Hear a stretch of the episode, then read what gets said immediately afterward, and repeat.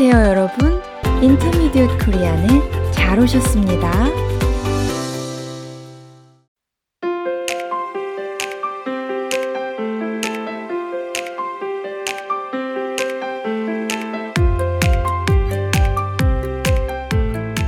안녕하세요, 여러분. 사뿐사뿐 민쌤입니다. 안녕하세요. 반짝반짝 권쌤입니다. 권 선생님, 오랜만이네요. 그동안 잘 지내셨어요? 네, 잘 지냈어요. 민 선생님은요? 저도 잘 지냈어요. 요즘은 삼시세끼 밥 해먹는 게 너무 힘드네요. 그렇죠. 저도 아이들 밥 챙겨주다 하루가 다 가는 것 같아요. 그래서 저는 가끔 음식을 배달해서 먹기도 해요. 저도 그래요. 시간도 절약되고 설거지할 필요도 없어서 좋아요. 특히 요즘은 코로나 때문에 음식을 배달해서 먹는 사람들이 부쩍 늘었지요? 네, 맞아요. 아무래도 함께 모여서 식사를 하는 게 어려우니까요. 그렇지요. 그리고 배달 요청이 많아지면서 시간 날 때 잠깐씩 배달 아르바이트를 하는 사람들도 꽤 있더라고요. 맞아요. 사실 배달하면 한국을 빼놓을 수가 없잖아요. 물론이지요. 모든 것이 배달 가능하고 또 어디든 배달이 되니까요. 참, 한강 공원에서 음식을 주문하면 배달이 된다고 하던데 진짜인가요? 네, 정말이에요. 날씨가 좋으면 사람들이 한강에 많이 간다고 들었어요. 잔디밭 곳곳에 돗자리를 펴고 모여서 피크닉을 즐기는 사람들이 많아요. 그렇군요. 탁 트인 공원에서 주변 경치를 보면서 쉬기 참 좋을 것 같아요. 맞아요. 복잡한 서울에서 자연과 어우러져 시간을 보낼 수 있는 곳이 많지 않거든요. 모처럼 한강에서 여유로운 시간을 보내면 먹는 걸 빼놓을 수 없겠네요.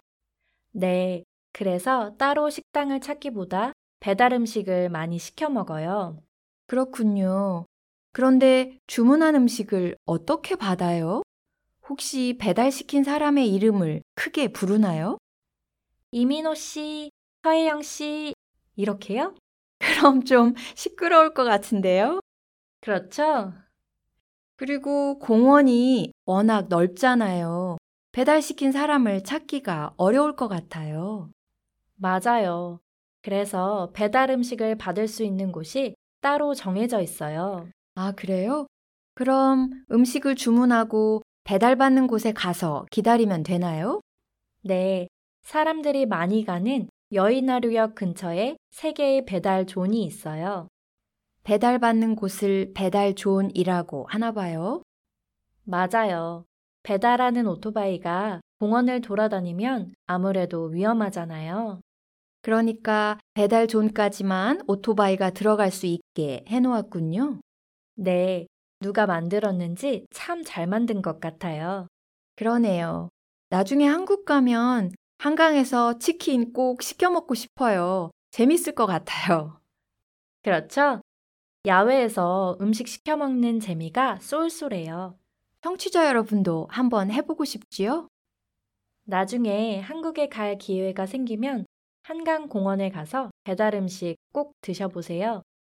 혹시 이미 해보신 분들은 어땠는지 저희에게 소감을 나눠주시고요. 그리고 한국에서는 배달이 안 되는 게 없을 정도예요. 예를 들면요. 방금 구운 따끈따끈한 고기와 쌈장, 신선한 쌈 채소를 세트로 배달해 주기도 해요. 어머, 너무 좋네요. 그런가 하면 금방 뜬 싱싱한 회를 배달해 주기도 하고요. 참 좋은 세상이에요. 그리고 어린아이들 이유식도 배달해 주는 거 아세요?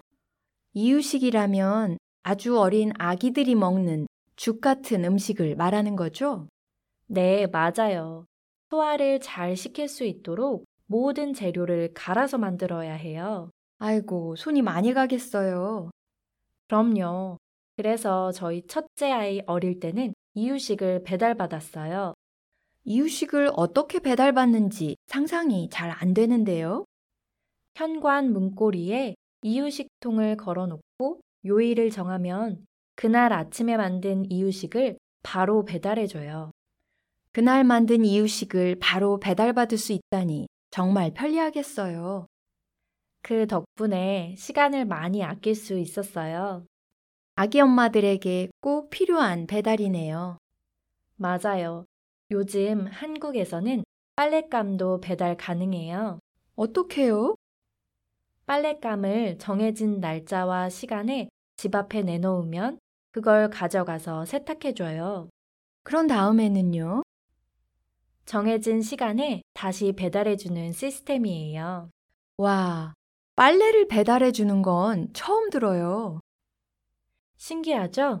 그리고 전기 꽃 배송이 있는데 혹시 들어보셨어요? 정기적으로 꽃을 보내는 건가요? 네, 꽃을 받는 사람이 자기 자신이 될 수도 있고 사랑하는 사람일 수도 있고요. 대상을 정해서 정기적으로 꽃을 보내는 거군요. 네, 늘 새로운 꽃을 보내서 일상 속에서 작은 행복을 느끼게 해준다고 하네요. 한국의 배달 문화가 이 정도로 다양하고 특별할 줄은 몰랐어요. 우리 한국을 배달의 민족이라고 부르기도 하잖아요. 맞아요. 배달이라는 단어가 원래 우리 민족을 가리키는 순수 한국어 표현이잖아요. 그래요? 저는 물건을 전해준다는 뜻으로만 알고 있었어요. 물론 그런 뜻도 있지요.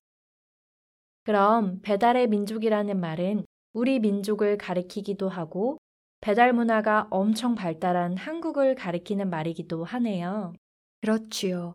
배달의 민족, 한국의 배달 문화에 딱 어울리는 표현이에요. 맞아요. 여러분, 오늘 우리는 한국의 배달 문화에 대해 얘기를 나눠봤어요. 어떠셨어요? 여러분 나라에는 어떤 배달 문화가 있나요? 언제든 여러분의 이야기를 기다립니다.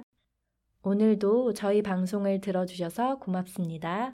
저희는 다음 시간에 새로운 이야기를 가지고 다시 찾아뵐게요. 안녕히 계세요.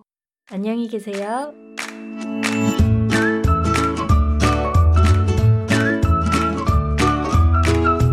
아, 여러분, 우리 팟캐스트에서는 대본을 제공하고 있어요. 필요하시면 대본 링크를 눌러보세요. 그리고 우리 방송이 도움이 되었다면 격려의 댓글이나 리뷰 남겨주세요. 여러분의 응원이 큰 힘이 됩니다.